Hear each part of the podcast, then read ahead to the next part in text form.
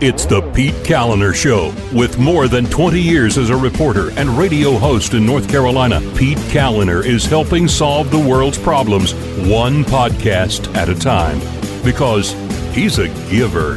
And now, here's Pete. What's going on? Welcome to the show. It is September 18th. Man, science changes so fast in these COVID times.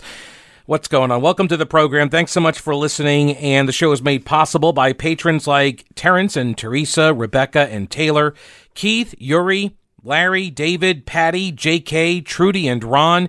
Ben and Jean, I appreciate all of the support. Couldn't do it without you guys. Uh, also, General Equipment Rental, generalrents.com. By the way, they are doing a big fall sale right now for chainsaws, blowers, trimmers, mowers, tons of more deals. They're not going to last long at General Equipment Rental. They are your official Husqvarna and Honda outdoor power equipment sales and service provider. Okay, so this is the big Husqvarna fall sale. Go check out the deals on generalrents.com. You've heard me talking about the Karcher Mister as well. By the way, you know, it doesn't just sanitize for COVID 19. Yeah, you can also use it to eliminate allergens like pet dander and dust mites, um, which is like really helpful if you've got somebody coming in from out of town and they're allergic to like your dog or your cat. Uh, you can use the Karcher Mister and spray down everything before the visit. Um, sanitize and remove tough odors from soft surfaces like carpets and rugs and upholstery and curtains. And of course, it does uh, HVAC systems, deodorization ductwork deodorization.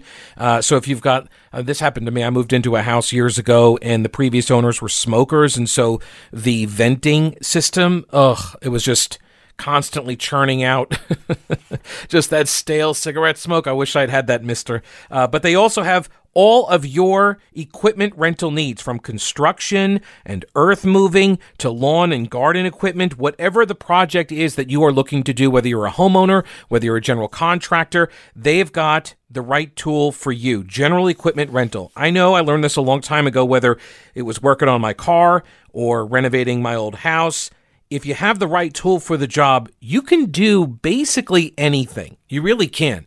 And especially today with the YouTube videos, you can watch a YouTube video. All you need is the tool. But the folks at General Equipment Rental, they're going to work with you. They're going to walk you through how to use this piece of equipment so you don't have to worry about uh, not knowing how it operates. They're going to show you how it works and they're going to ask you about the project that you're doing. And sometimes people go in thinking that they need one tool for it, and it turns out that they don't. They need some other tool. They will help you with all of that. General Equipment Rental, generalrents.com in Weaverville, family owned and operated for now three generations. They're at the intersection of Merrimon Avenue and Reems Creek Road. Generalrents.com, General Equipment Rental in Weaverville. Think outside your toolbox.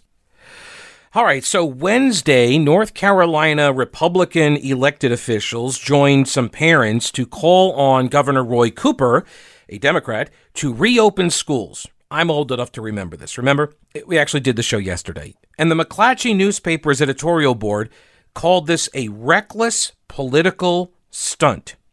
Within a few hours, Governor Cooper gave one of his COVID briefings and he made the following announcement. We have shown that listening to the science works, and I'm proud of our resolve. As a result, our key numbers have stabilized or even decreased in some instances for a sustained period. This determination has slowed the spread of this virus. It's kept our hospital capacity stable, and without a doubt, it has saved lives.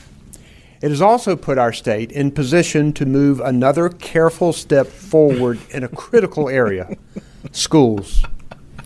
Today, I announce that North Carolina public school districts will be permitted to choose option A for their elementary school students only in kindergarten through fifth grade. It's a science decision. It's science, everybody. Well, and data and facts, right? Science and data and facts. So my science and data and facts. So my science and data and facts. That's what this is, right? Incantations. They just say it's science and it's data, and we're relying on facts and data, and science and facts and data and facts. And they just keep saying it over and over and over again. And I guess that works on some people. If you say anything enough times, I guess people believe it. Maybe that's the philosophy. It's marketing, but it's not science. This isn't science. I do think, I mean, there's just something particularly sweet about the News and Observer and the Charlotte Observer. Just, you know, they have a, they now have a uh, consolidated editorial board. So it's, I just call it the McClatchy editorial board. They put out this uh, editorial after the Republicans. So this was Lieutenant Governor Dan Forest, State Senator, uh, the majority, uh, or sorry, the President pro tem, uh, Phil Berger, the North Carolina Superintendent for Public Instruction candidate, Catherine Truitt, and a bunch of parents. They did this press conference, and the editorial board for McClatchy puts out a uh, a response to this, calling it a reckless Republican stunt on reopening NC schools. In a news conference Wednesday, Republicans irresponsibly demanded that Governor Roy Cooper give all public school parents a choice to send their children to full time in person classes, a move that essentially would result in all NC schools being forced to reopen their doors regardless of the level of COVID 19 spread in their communities. So I'm not sure. I have not seen any kind of follow up here. Is the editorial board going to call Governor Cooper reckless and irresponsible? I doubt it because when Cooper makes the same decision that the Republicans are calling for, uh, that's science. That's a careful step. That's being intentional and safe and trying to prioritize the health of all the people. but Republicans say it and it's reckless and irresponsible. They go on to say, not satisfied at being merely unreasonable, Dan Forest also declared that students and teachers should not be required to wear masks at school. he said he said required by him. He didn't think that that would be a require. He didn't think that should be a requirement. But it but he leaves it up to everybody to make their own decisions. And so if a school district wants to enact a safety plan when they reopen and they say, "Hey, okay, you know what? K through 5, uh, maybe you don't need these measures, but grades 6 through 12 you do." Or vice versa, or whatever. Maybe you break it down differently. Maybe individual classes are different. Uh, just you leave it up to the people to make the decisions for themselves, the people who are running these organizations, right? That's what he said. I'm not going to require it. but, giving people this freedom, allowing them to choose, that is uh, now just uh, not only unreasonable, but yes, it's reckless and it's irresponsible. The lieutenant governor might want to introduce himself to a search engine a few keystrokes would unearth the U.S. Centers for Disease Control and the Prevention and Prevention's recommendation that appropriate and consistent use of masks is most important when students, teachers, and staff are indoors and when social distancing of at least six feet is difficult to implement or maintain. Oh, so interesting. So, um, appropriate and consistent use of masks is most important when staff are indoors and when distancing is difficult to implement or maintain. So, what you're saying then is if I stay six feet apart and I am disciplined about doing that, if there's some way to force and ensure everybody is that far apart from each other, then it's okay. You don't need the mask. Interesting. So, there are some options available. or if you're outside, for example, and you're six feet apart, is it really, requ- are you required to wear a mask? I mean, I recognize that there is, you know, some probably very, very minor uh, advantage if you are 10 feet away from somebody standing outside talking for any you know lengthy period of time. I'm sure if you did wear a mask that there would be some sort of negligible impact right? But I, I don't understand why you're not allowing people to make these decisions for themselves when did you guys become the experts on this stuff? Are you epidemiologists? No, but we're listening to the scientists. Hmm, okay. Are you listening to the same scientists that Governor Cooper's been listening to? Because the scientists now tell him opening K through 5 is safe. By the way, we knew this months ago. We knew this months ago. I was talking about it. I'm not a scientist. But I was reading other scientists from around the world who were saying, hey, look, K through 5, you're not really seeing a lot of spread. The young kids, they don't really catch it, they don't really spread it, and if they do get it, it's not very serious. The risks are very, very, very, very low. John Sanders, our friend at the John Locke Foundation, he crunched the numbers on this. Do you know what the chances are not what the chances, but do you know how many people in North Carolina um, have COVID 19 or had co- like the chance of you having COVID 19, you're around, say, 100 people. You know how many of the 100 people you're likely to be exposed to COVID 19 from? Like one. One. 98.22% of all the people you come in contact with do not have it, which means 1.78% of them do. So let's call it two people. So two people out of 100 that's what you're talking about. So the chance of you encountering those two people out of 100 are going to be pretty low, right?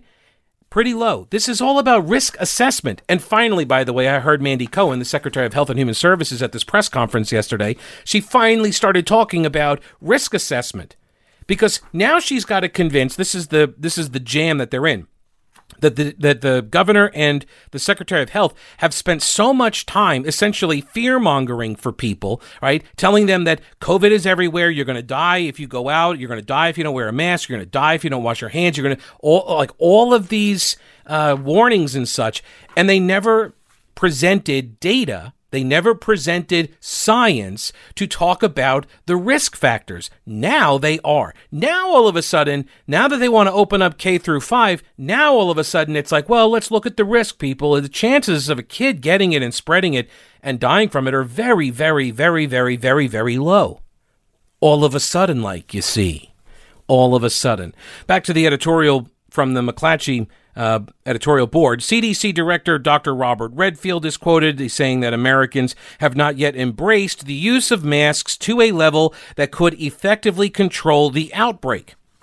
Okay, and this, I've been talking about this, by the way, since the very beginning, which we are not a mask culture. And a lot of the people who are like, we need to be a mask culture. Look at, you know, Japan and South Korea. They're like, look at how they're able to combat this. Yeah, you know why they're a mask culture now? Because so many of them died during SARS. They had to learn the same way we are too.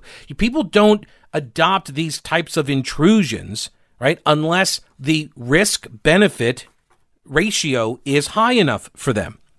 And that's why those societies now adopted them. One reason, by the way, this is the editorial board, one reason for uh, this failure by Americans to fully embrace the use of masks is public officials like Dan Forest, who's running for governor and regularly appears at campaign events without wearing a mask and while standing closely to supporters. Um, this has been a thing that the has been one of the most disturbing aspects of all of this COVID nineteen stuff is the number of media people that have turned out to be just scolding hall monitors, just running around. Oh, who's wearing a mask? Who's not? Who's wearing a mask? Who's not? Well, except of course during the Black Lives Matter protests, they they dropped that act for those protests. Forest spokesperson Andrew Dunn told the editorial board that the lieutenant governor believes people should have the freedom to choose to wear a mask or not wear a mask, and that it should not be mandated by the government. When asked if Forest believes masks work against COVID, Dunn declined to answer. I thought Forest actually did. I thought he said that he believed that they don't work. Politicizing COVID is not new to Forest, who sued Cooper earlier this year over the governor's virus restrictions and said closing restaurants and dining rooms was a bad idea. He sued because Governor Cooper uh, uh overreached in his authority. That was his argument, that Governor Cooper while he had the authority to act in an emergency capacity initially, it has gone on for so long now that he has had ample opportunity to go back to the Council of State the what nine other elected officials who make up uh, the uh, the executive branch of our state government, of which you know Lieutenant Governor Dan Forest is one. But Republicans control that. There are more statewide elected Republicans in those seats than Democrats, and the and so Cooper does not want to go to the Republicans because he doesn't want to have to explain himself to them and force some level of cooperation between himself and his adversaries. This is what I mean. Everyone the media pretends that Governor Cooper is like some mild mannered milk toast, go along, get along, all shucks, just a nice guy. Dude's a political monster, okay? He won't even go to the Council of State to get approval for his lockdown orders or anything else he wants to do because he, he's afraid that the Republicans might push back on him. So he just he just skirts them completely. That's what the lawsuit was over. Back to the editorial. He's consistently delivered the wrong message to North Carolinians on the virus, and that signal delivered for too long by so many Republicans is part of why so many of our children are looking at their teachers on screen instead of in person. Here they are now, straight up blaming the GOP for the spread. Now, not any of the mass demonstrations that occurred. Not Roy Cooper marching along with them in solidarity, pulling his mask off, and I'm with you, you know, fist up in the air sending a signal that this is all acceptable behavior, right? No, that that was worth it, you see. In their minds, that was worth it. It's just that they just turn the switch off, and it, that's totally fine to protest. It was totally fine to do all of that, but a Republican gathering, not fine. All because you're working off a fundamental assumption that Republicans are bad, right? That's where this comes from. It's just a, a default position that if it's a Republican, they're not going to agree with you. If it's a Republican that's uh, espousing something, you're going to believe that uh, it's a lie. It comes from an evil place, a racist place, a sexist place, a science denying place, a place of hating children and the elderly and the poor and everybody else. Right? That's all. All of these assumptions feed into this kind of an editorial. Now, I'm sure they'll disagree with that. They don't read it like this at all. They're just calling them out, you know, speaking truth to power, holding the powerful accountable. They're blaming Republicans for the spread of the virus. Two words, guys New York. They say it's also quite simply not going to happen right now. Berger and Forest. Oh, hang on. they literally say that opening schools is not going to happen. And within, I think, five hours, Cooper announced that he was opening K through five schools. Berger and Forest surely know this, but November, see, this is what I mean. You will read this piece from them, right? And I'm tearing this thing apart because it's obvious they don't know what they're talking about. They're, it's obvious they're just partisan hacks here carrying water for Governor Cooper, running cover for the precious, right? That's what they're doing. Yet, tomorrow, we'll pick up the News and Observer, pull out their editorial, they'll write something about some other topic, and we'll believe that they have the authority and expertise to make a uh, an opinion about that. Right, to offer us their thoughts on this other issue after looking at this thing. Yeah, no, you guys don't have any idea what you're talking about. It's simply not going to happen right now. And they know this. Surely they know this. I, I almost, I just, I want to thank Governor Cooper for making this announcement yesterday as he did the day that this editorial ran. I, I just want to thank him because it's rare that we get to cite a Democrat dunking on uh, the editorial board over there. now, okay, he's not dunking on them per se. He's just, well, he's just passing me the ball so I can dunk on them. That's all, right? It's just it's an assist. uh, all right, so uh, reopening schools was a reckless political stunt. That was Wednesday. Wednesday, the News and Observer says reopening schools is a reckless political stunt. Thursday, though, well, Thursday, the science has changed and now we can do it. We're able to open this option because most North Carolinians have doubled down on our safety and prevention measures and stabilized our numbers. The si- so hang on a second. So most North Carolinians have doubled down. Would that include the Republicans that the News and Observer says is causing the spread, which by the way is down, and stabilized our numbers? Oh goodness. The science of lower viral spread among younger children also backs up this decision, which Dr. Cohen will address further. I'm proud of our work to get to this point and know that a number of school districts are moving soon to in person instruction under Plan B with strong safety measures. We anticipate more will join them. Mm hmm. uh huh. We, I do too, because the science has said this for a long time, for months. When Roy Cooper made his announcement that he would not be requiring schools to open or offer uh, offer some sort of in-person instruction, right? That because that's what happened. He refused to mandate that for the schools. And so schools caved to the teachers union and they all went with the plan B and the plan C, right? Either total remote learning or, you know, in class for a couple days of the week and then out of class for a couple other days of the week. Nobody wanted to offer full-time in-person instruction under plan A because nobody wanted to get in trouble, right? Nobody wanted to be the poster child if they did it and then there was an outbreak of some kind. Oh my gosh everybody would be focusing on them. And honestly the amount of scolding hall monitor bs that the media uh, is engaged in right now can you imagine the coverage of a school district that did that? Anyway so now he says the science shows them that uh, k through 5 kids are safe this is safe for them generally safe for them which again this is not new he knew this when he decided not to mandate the in person instruction. Nothing has changed. The only thing that changed is his decision. That's it. That is the definition of rule by man. He's just deciding arbitrarily that, you know what, now is okay. Now, was he prompted by the uh, the demands by uh, Forest and Berger and the parents at the press conference the previous day? I doubt it. I sincerely doubt that Roy Cooper made this decision based on what Dan Forest and Phil Berger demanded he do. I suspect that he's getting a lot of pushback from parents who are now seeing their kids fall further and further and further behind. And now it's gotten to the point where he cannot deny uh, the impacts that these decisions are having.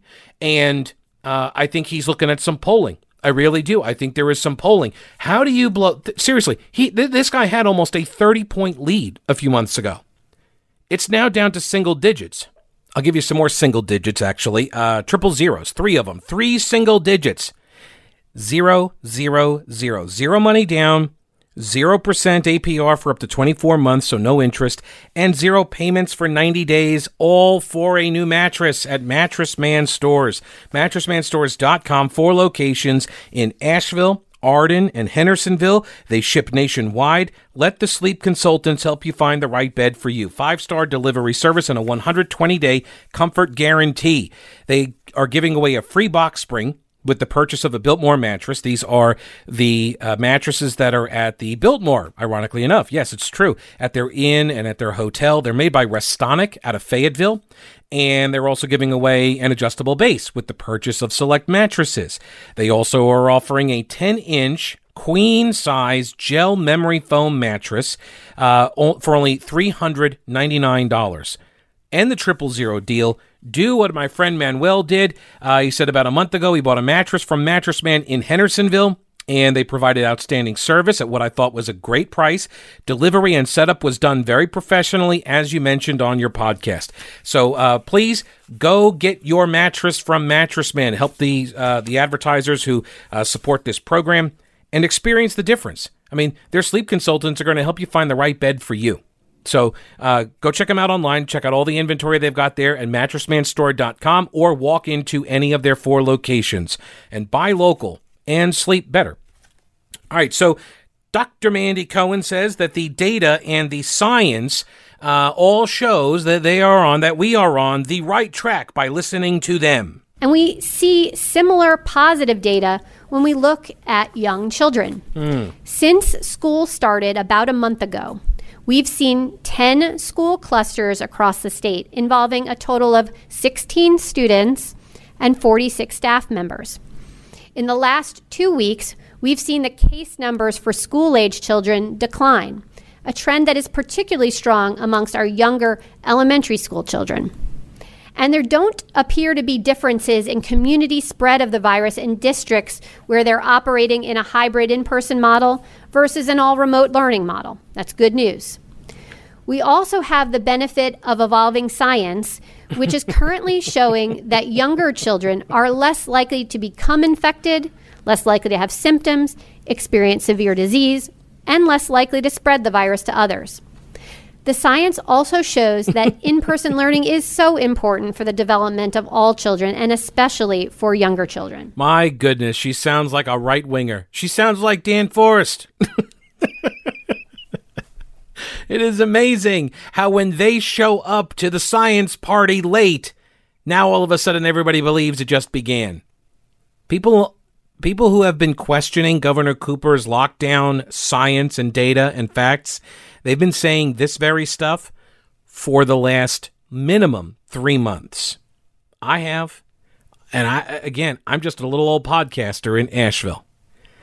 Cooper was asked then to respond to the call from Dan Forest and Phil Berger to reopen schools. He was asked point blank, Are you doing this because of that?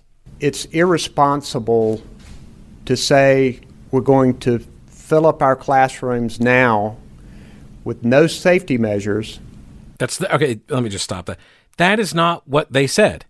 They did not say open the schools with no safety measures. They said open the schools to give parents an option and let the school districts craft those plans. And if a school district wants to say, yeah, you know what? No safety precautions. Well, that's going to be up to that school to do that. And then it'll be up to parents to decide, do I want to send my kid to this school? And maybe some parents do, but I suspect a lot of them would not. This is what I mean. You, you, you know, you got to trust people. You have to trust parents. But for, you know, Democrats like Cooper, they don't trust parents. They don't. They don't trust them to make these decisions. Oh, they trust themselves to make their own decisions for their kids. But think about the mindset that they must have about you and your kids and your parenting abilities. They, they don't think you can parent correctly. So they're going to make these decisions for you. It's why they don't it's why they don't like the school choice programs. It's why they oppose the school vouchers, opportunity scholarships. They don't want that kind of choice. They don't think you can handle it. And then you got Dan Forest saying, no, they can handle it. Let them decide. And the News and Observer responds with, that's reckless and irresponsible. And with no masks. The science is clear on masks. They work to slow the spread of the virus. Dr. Redfield, the CDC director in Congress, in his testimony, said it is the most effective weapon that we have when he held it up. Dr. Birx, Dr. Fauci, other members of the White House Coronavirus Task Force talk about how important it is for people to wear masks.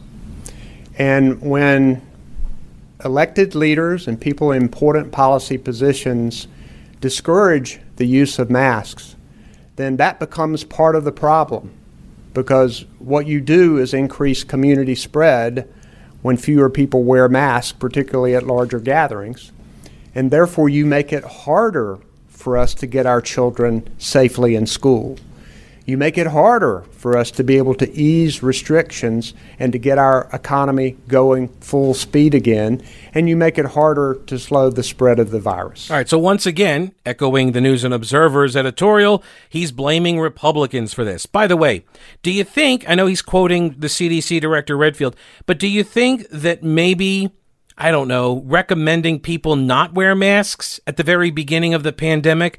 Do you think that might have led some people to disbelieve this is a is a good course of action to take and and the efficacy of the masks? You want people to now trust a source that has admitted to lying about its recommendations on this very thing. These same people told Americans don't go buy masks. They don't work. That was what they told everybody.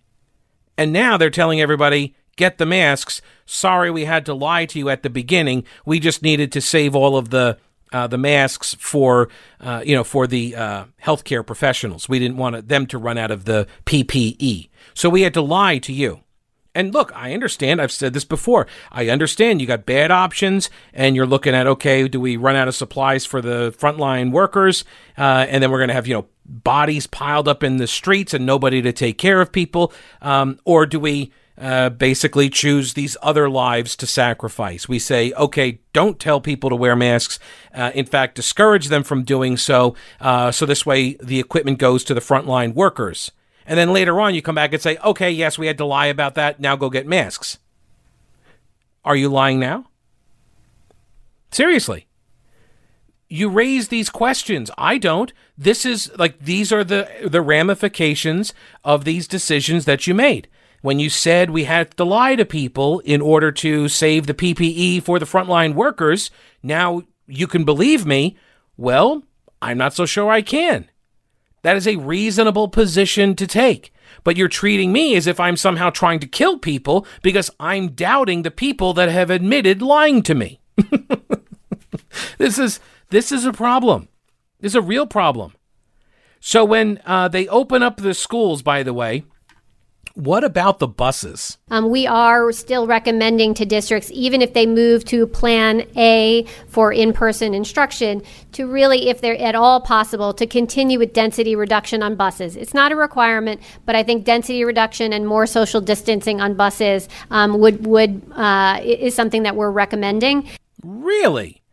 So they're not requiring density reductions on the school buses. But masks, yes. So you got to wear a mask, and then you're going to pile all the kiddies into the school buses, and they're all going to sit on the bus together and uh, not going to reduce the density. In other words, uh, you know, limit the capacity on the school buses. So restaurants, you're going to limit the capacity. right? Restaurants are at 50%, bars are at 0%. Oh, also, you got stadiums. They're not allowed to have more than 50 people in a 50,000 seat stadium to watch college football, right? There, you're not going to allow the parents in there. Oh, wait a minute. That science just changed too. Man, science is moving so fast nowadays. Apparently, petitions from football families is sciency. Did you know that? Science can be swayed by petitions from college football families. Who knew? Not me. So here you go. Yesterday, college football stadiums were not allowed to house the families of the players. Because this is we talked about this the other day too where you've got families that are like look I've never missed a game of you know my kid has ever played since Pop Warner football and I want to be able to go and watch him play. But the governor's uh, administration says no, you only get 50 tickets because that's what the statewide capacity cap is. Outdoor event limited to 50 people, no matter the size of the venue. This is how asinine this is, right? This is how stupid this is. And they want us to accept that this is science based when it obviously wasn't. That's science based. If you're telling me that I have to stay at least 10 feet away from people or six feet away from people, and when I'm outside, does it matter how, I mean, if this is the case, then you got to shut down every city because people are walking around in cities, and there's definitely more than 50 people walking on the streets of a city at any given time. And a stadium is a huge venue. And no, you can't have more than 50 people in a 50,000 seat stadium. This is insanity. So they went and petitioned the governor. NC State got word this morning that they will receive 350 tickets for Sunday's home game against Wake Forest. Each player on the team is going to get two tickets. So instead of 50 people in a in a 50,000 seat stadium, there will be 350 people in a 50,000 seat stadium. This is still asinine. Each player on the team gets two tickets. The school also will give 100 tickets to Wake Forest so they can have uh, they can distribute them to the uh, you know the opponent. Uh, in a letter from the governor's office sent to one of the parents Friday morning, one of the stipulations for attending games was to maintain the three W's. Like, okay, we're going to give you these tickets now, but you have to prove to us, little stupid parent, that you can follow our rules. The three W's. Families also have to wear face masks. Thursday morning, parents of Wolfpack players, NC State, met at the governor's administration office downtown Raleigh and handed over a petition with 96 signatures from parents. And that's what did it. 96 signatures. Hey, um, would you mind, I don't know, maybe signing a petition to open up the bars? Apparently, football families got this kind of juice. Maybe they can make it happen for the uh, for the bars and the theaters. Dan Forest, Lieutenant Governor, said uh, on a, in a tweet this morning, "quote Relieved for all the parents that the science officially changed overnight from last weekend, and now they'll be able to watch their sons play in person again." Yeah, it's amazing. Science moves so fast in this COVID era. and yes, I do mean to call it this COVID error. Uh, now, don't make an error when buying a new home, okay, or selling a home. There are people lined up ready to buy homes. Call Rowena Patton. She's got a line of people ready to buy. If you are thinking of selling, this is a great time to sell. 333 4483 is the phone number. 333 4483. Call Rowena Patton and her all star powerhouse team. The website, mountainhomehunt.com. Buying or selling, call the only agent that I called. Christy and I called uh, a couple weeks ago, and uh, we're under contract buying a house. Looking forward to it. So 333 4483, mountainhomehunt.com. Tell her you heard it here on the podcast. Tell her you're one of the uh, fans of the show. She calls she calls y'all uh, her tribe. you are her tribe. So 333 4483, mountainhomehunt.com and start packing. AP Dillon from the North State Journal did not get to ask the governor any questions at his press conference because, of course, why should she? She's not on the approved list. She might actually ask a challenging question of this governor. She actually posted on Twitter uh, after the news conference ended. She posted her questions, a list of her questions, and she says, Here's what we would have asked. Number one, what are the specific metrics we're aiming for?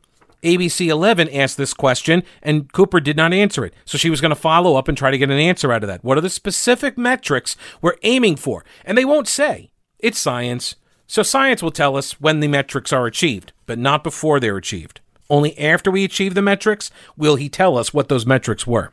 It's science. How do special needs students fit into this announcement? WRAL asked that question and did not get an answer. Her other questions were what happens if a K 5 kid cannot wear a mask or the parents object to one? Will the schools force them to wear it or force them to do remote instruction? It's a good question. Um, now that elementary school kids are being allowed to do five day a week in person learning, can media now have in person briefings? No, that's never happening. Um, this is the, the Joe Biden approach. As bars remain frustrated, questions about breweries' strong plan of public safety. This is a story that WFAE, the public radio station down in Charlotte, uh, published fellow named Steve Harrison. He actually used to be a Charlotte Observer reporter. Now he works for FAE. And full disclosure, my first radio job out of college was working there as well. When NASCAR wanted to race the Coca Cola 600 at Charlotte Motor Speedway, it sent Governor Cooper's office a 20 page health and safety plan. When Republicans wanted to hold their convention in Charlotte, they submitted a plan uh, totaling 42 pages. And when the Carolina Panthers wanted to have fans at Bank of America Stadium, the team sent the Department of Health and Human Services a 21 page plan. In early August, Cooper was asked at a news conference why breweries but not bars have been allowed to open in his phase two, but I call it phase 1.875. In early August, he was asked this, and the governor said there's a difference in that these products were made on site. And in addition, the small number of those craft breweries and wineries presented a strong plan of public safety. That's what he said. There were two reasons why breweries, not bars. Breweries were allowed because they make their beer on site, and COVID knows this, and so it doesn't smite down the imbibers. Right? If you make your beer on site, it's um, it's an inoculation. If you bring the beer in, then you get killed. That's how that's how COVID works. So that's the first one. The second is that there are so few breweries and wineries, uh, but that they also gave a, a strong plan of public safety. So WFAE said, "Hey, can we see the plan?" And DHHS says, "Actually, we don't have any kind of written plan uh, for them." so, so the Panthers and NASCAR and uh, the the GOP convention, they all gave you 20, 30, 40 page plans, but breweries gave you nothing? Zach Medford of the North Carolina Bar and Tavern Association said he is shocked that the state does not have more information from the breweries. Quote, We will go above and beyond that. Bar owners across North Carolina are willing to make any pledge that the governor and DHHS want us to sign. He said bars are willing to go to uh, to close at 11 p.m. and reduce capacity to 50 percent. Right, the bars still are not open, and they're they're pleading, just tell us what to do, and we will do what we need to open. And now they just found out that the breweries never even submitted a plan. Now, Richard Green with the North Carolina Craft Brewers Guild said his organization started meeting with the state early in the pandemic, even before Cooper enacted the stay at home order in late March. He said brewers were already working on reopening and uh, drafting plans for reopening uh, before they got closed down. Well, isn't that very proactive of them? How did they know to start doing a plan? Have they been the source of the COVID? I'm just kidding, people. I'm just kidding. With DHHS, uh, while the DHHS may not have a detailed written plan, Green says there were extensive conversations about reopening safely. That's interesting too, because Medford, from the bar owners or the tavern owners, he says that the governor won't even talk to them. They won't even return their calls and stuff. Yet the the brewers, they're they're in discussions for months, and that was enough. He said their suggestions were incorporated into the state's guidance on how to reopen safely. Quote, we had work groups about how to safely open a restaurant and a brewery. Oh, so you were one of the advisors? Are you, is this guy one of the advisors? This industry was part of the advisor board or committee or his team of experts that are giving him all this advice. Was the Brewers Guild part of that? Would that explain why they got to reopen, but the bars didn't? The debate of bars versus breweries has existed since late May when the state moved into phase two. It initially appeared that breweries would be closed, but the state then clarified that no, oh, sorry, our bad, yes, they could open. Remember that? When they initially announced the phase two and they said bars can't open, and everybody's like, well, what about breweries? And brewers were like, whoa, whoa, whoa, yeah, what about us? And then they gave them a carve out. Yeah, this is this is why they got it, obviously. Green said that there has been unfair speculation that Cooper was influenced by campaign contributions. He says, quote, there's a bunch of crap on social media that was wrong. Yes, we have a political action committee. Public records will show that yes, we gave $7,000 in that account or that we have $7,000 in that account, uh, but we have not made any political contributions in over a year. Okay. Uh, have you made contributions before? have you promised any contributions? Coming? That's not exactly an answer to the questions that I have. But that was WFAE's story. And by the way, if you're aware of what happened in Nashville, Tennessee regarding the bars and the contact tracing and the lack of spread in the bars, we are right to ask these questions. Okay? Now, if you have questions about your website, I've got the answer. It's Schaefer Smith Design. You know your website is really important to your business now more than ever, right? So you want your uh, search, uh, you want your website to show up in search engine results. You want it to look really good and professional. You want it to be user friendly, not confusing. And you do know your business, but you probably don't know how to build a website, how to design it, how to maintain it, how to do SEO but Schaefer Smith does. It's Schaefer Smith Design. Great design can actually solve a lot of websites' problems. So, professional services, corporate, small business, entrepreneurs, call Schaefer Smith. He can help you with graphics, photos, an online store, search engine optimization, website maintenance, security. He does logos. He did my logo for my show. Go to schaefersmith.com and get the most out of your website. That's schaefersmith.com. So, the story out of Nashville, Tennessee is this that the coronavirus cases on Lower Broadway may have been so low that the mayor's office and the Metro Health Department decided to keep it a secret. The Fox affiliate in a story this week by Dennis Ferrier, uh, says emails between the mayor's senior advisor and the health department reveal only a partial picture, but what they reveal is disturbing. The discussion involves the low number of coronavirus cases emerging from bars and restaurants and how to handle that, and most disturbingly, how to keep it from the public. On June 30th, Contact tracing was giving a small view of coronavirus clusters, construction, and nursing homes. They were causing most of the problems, more than a thousand cases in each of those categories. Okay? Bars and restaurants just had 22 cases. Leslie Waller from the health department then asks uh, in an email when she is she gets a request from the Tennessean newspaper reporter um, asking about the figures for bars and restaurants and the contact tracing. And so Leslie Waller sends out this reply or this email to her colleagues and to the mayor's office and says uh, what's up with this? Like, this isn't going to be publicly released, right? Just information for the mayor's office, right? And the mayor's office says, correct, this is not for public consumption. Because the rumors had started that there weren't actually a lot of cases tied to bars and restaurants. Now, why is this important? Because here's the timeline Nashville began its phased opening in May. And then May 25, Restaurants were allowed to open at three quarters capacity, with bar areas still closed. Then in late June, bars are allowed to reopen, but only at half capacity. But come early July, they shut down the bars and they reduced the restaurant capacity down to 50%. So they started reopening in May. They opened up some more in June, and then July they shut it all down. They basically dialed it back to where we are. 50% capacity restaurants and no bars open. And the reason they said they had to do it was because of all of the outbreaks at bars and restaurants. And now we find out you actually did not have bar and restaurant outbreaks. You had it in nursing homes and construction sites, which may be related to, by the way, people driving in cars uh, to the sites together working in close proximity, you know, sweating and breathing heavily and such.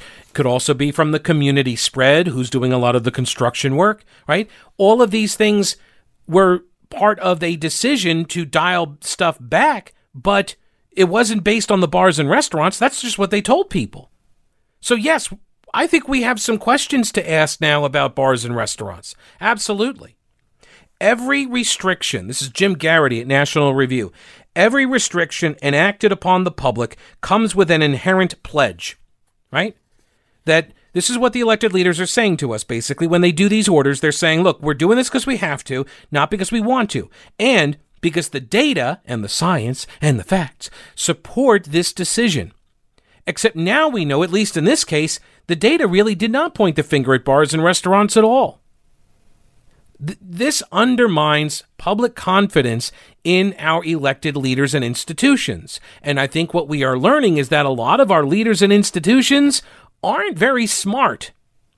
I think that's really like this has been the most clarifying thing in the era of Donald Trump and now COVID is that a lot of the people that we relied on for expertise turn out not to be very expert at this stuff. I'm sorry, but a lot of them just do not inspire confidence. At least in me. I, at least in me. And I can only speak for myself. All right, uh, shifting gears, you're going to want to stay away from downtown Asheville on Saturday, September 19th at 7 p.m. at the peaceful hour of 7 p.m. Uh, just before the sun goes down, so this way the peaceful protesters can begin their violent behavior. I'm sure it'll be 93% peaceful until the 7% violence uh, strikes after dark. They're doing a big uh, protest uh, to the funding that the Asheville Police Department is getting by the Asheville City Council.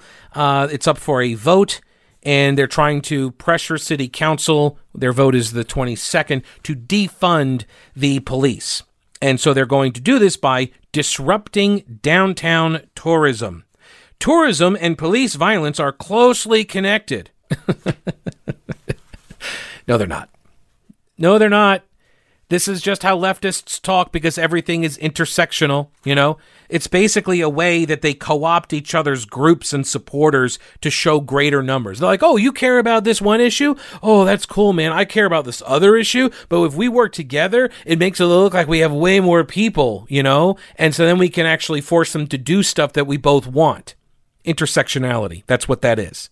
And so this is what they're employing. So they're now they're they're they're trying to harness the anti-tourism mentality that the local leadership the local left-wing progressive city council members and candidates and uh, you know uh, political monoculture has helped to foster over the last five years or so.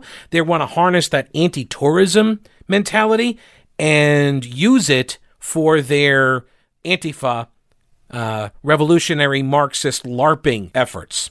Uh, LARPing stands for live action role playing, by the way. And I feel the need to mention this right now for no real reason. Um, Old Grouch's military surplus in downtown Clyde, they have an expanded line of first aid kits and medical supplies for all kinds of emergencies, you know.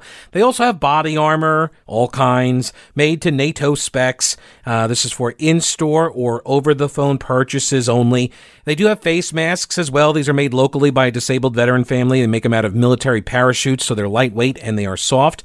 Uh, and if you buy some, you're helping out a local family that was really hurt by the uh, the lockdown Uh, also, obviously, tons of real U.S. military surplus. Uh, for more than three decades, Old Grouch's military surplus on Main Street in downtown Clyde. The shop is open Monday through Saturday. Go in, say hello to Tim, tell him you heard it here. It's across the street from the anti aircraft gun and at oldgrouch.com com. So, yeah, they're going to protest Asheville Police Department and the funding that the city council is expected to vote on. Tourism and police violence are closely connected, they say in this flyer. Tourism is the economic engine enriching a few at the expense of the rest of us. Uh, there's that leftist mentality, that Marxist philosophy that looks at economics as a zero sum game. You know, the pie is one size, and so your slice must be smaller if I get a bigger one. Tourism is the economic engine enriching a few at the expense of the rest of us. It creates unsafe workplaces, furthers gentrification and displacement, has taken our city center from us, and worsens the spread of COVID. Your center city from you? Your center city? That sounds an awful lot like property ownership rights of some kind. You don't own those pieces of property. That's not yours.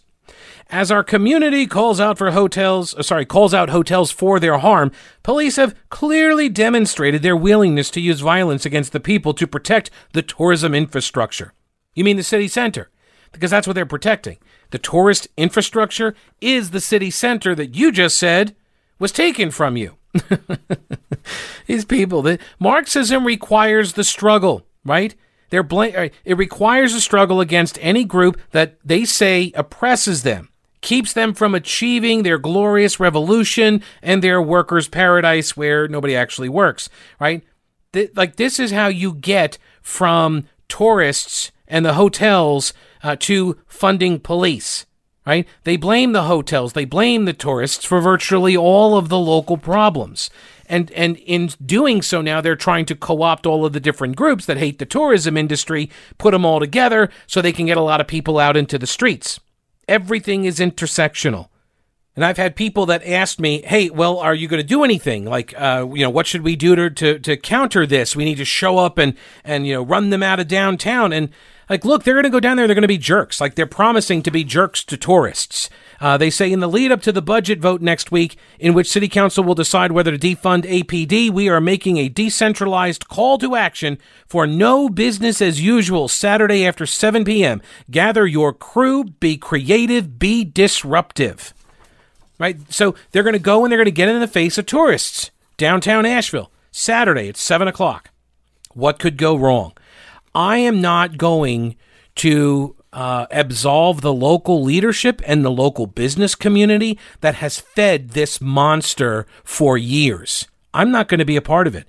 I'm not going to go down there and help bail them out. I'm not going to help them get control of this animal that they created. They did this. They did this by pandering and placating these people. They, they would not stand up to the to the Moonbat Brigade, and now it looks like the inmates are running the asylum. So you know what, guys? You're actually going to have to take a stand. You are going to have to stand with the cops here. You are going to have to say, you know what? No, we're not going to defund the police 50% like you idiots are calling for. It's not going to happen. And guess what? You start vandalizing businesses, we're going to throw you in jail, and we're going to start slapping half a million dollar bail on you. That's what we're going to do because we don't want you doing this anymore to our downtown, to our city center, right? But if I go down there and say that, well, I'm just some, you know, nobody right wing podcaster, they're not going to listen to me. I can't fight this fight because I didn't pick the fight. It's not about me. This is a political monoculture in Asheville. They got to sort it out themselves. God help them if they can't do it, by the way.